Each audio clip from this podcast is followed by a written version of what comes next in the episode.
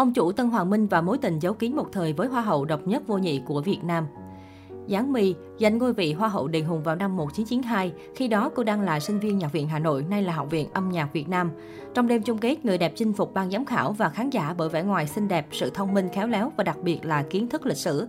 Đến nay đã 30 năm trôi qua, cuộc thi chỉ tổ chức duy nhất một lần, nên Giáng My vẫn là người duy nhất giữ vương miện Hoa hậu Đền Hùng cho đến thời điểm này. Đó cũng là lý do cô được gọi là Hoa hậu độc nhất vô nhị trong showbiz Việt. Trong cuộc đời Hoa hậu Giáng My từng có thời gian gắn bó với ông Đỗ Anh Dũng, chủ tịch Tân Hoàng Minh. Tuy nhiên sau này cặp đôi tan vỡ vì không tìm được tiếng nói chung nhưng vẫn cùng nhau chăm sóc cô con gái chung tên Anh Sa, sinh năm 1994. Suốt 30 năm qua, bên cạnh đồ hot nghệ thuật của cái tên Giáng My khi phủ sóng điện ảnh sàn diễn thời trang, thì chuyện tình bí mật của người đẹp Đền Hùng cũng là tâm điểm của dư luận. Ở thời điểm tên tuổi rực rỡ nhất, Giáng My là gia nhân được doanh nhân Đỗ Anh Dũng yêu mê đắm. Dù là người đàn ông bí mật của Hoa hậu Đền Hùng nhưng ông Đỗ Anh Dũng lại là nhân vật được nhiều người biết đến trên thương trường. Hai cái tên đình đám của thương trường và showbiz thời điểm yêu đương đều được dự kiến bưng chuyện tình.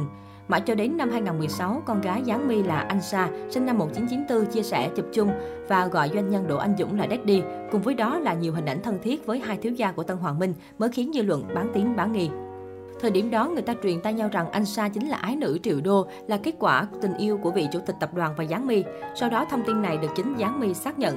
Trong chương trình Chuyện đêm muộn năm 2016, Giáng My thừa nhận cả hai từng có mối quan hệ nghiêm túc nhưng ly hôn vì quá thiếu kinh nghiệm hôn nhân. Do quá lý tưởng hóa về tình yêu nên khi trải qua năm đầu của cuộc hôn nhân, Giáng My nhanh chóng bị vỡ mộng.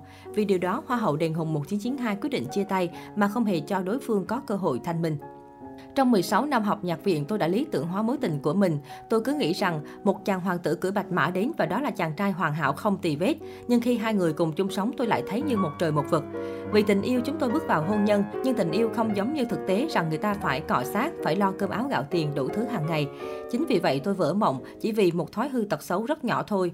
Nếu tôi là tôi bây giờ thì không bao giờ có chuyện đó, nhưng khi ấy tôi quá hoảng hốt và nghĩ rằng hôn nhân như vậy hẳn là địa ngục, dáng mi bọc bạch.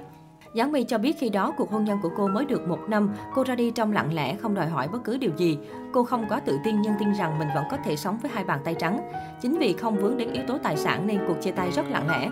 Khi quyết định đặt dấu chấm hết cho cuộc hôn nhân của mình, Hoa hậu Giáng My mới sinh con. Cô cũng cho rằng việc khủng hoảng tâm lý sau sinh đã tác động đến cuộc sống vợ chồng khiến cô cảm thấy ngột ngạt và bế tắc. Đó cũng là cuộc khủng hoảng vô cùng lớn. Lúc đó tôi vừa sinh xong và cũng còn quá trẻ. Mỗi lần nhìn đứa con mình sinh ra tôi lại lặng lẽ lau nước mắt. Tôi tự nhủ mình cần có trách nhiệm với sinh linh nhỏ bé, xinh đẹp này và dù có làm bất cứ việc gì, tôi cũng đều dừng lại để nghĩ về con. Tôi biết lắng nghe và hy sinh nhiều hơn. Khi ôm con ra đi, tôi cảm thấy lo lắng vì cháu có thể thiếu vắng đi trách nhiệm của một người cha. Nhưng cho đến thời điểm hiện tại, tôi lại cho rằng đó là quyết định đúng đắn, Giáng My kể lại. Từ nhỏ, anh Sa đã sinh sống cùng gia đình của bố với hai anh trai cùng cha khác mẹ. Đó cũng chính là lý do mà cả ba vẫn luôn thân thiết và không có khoảng cách con riêng con chung.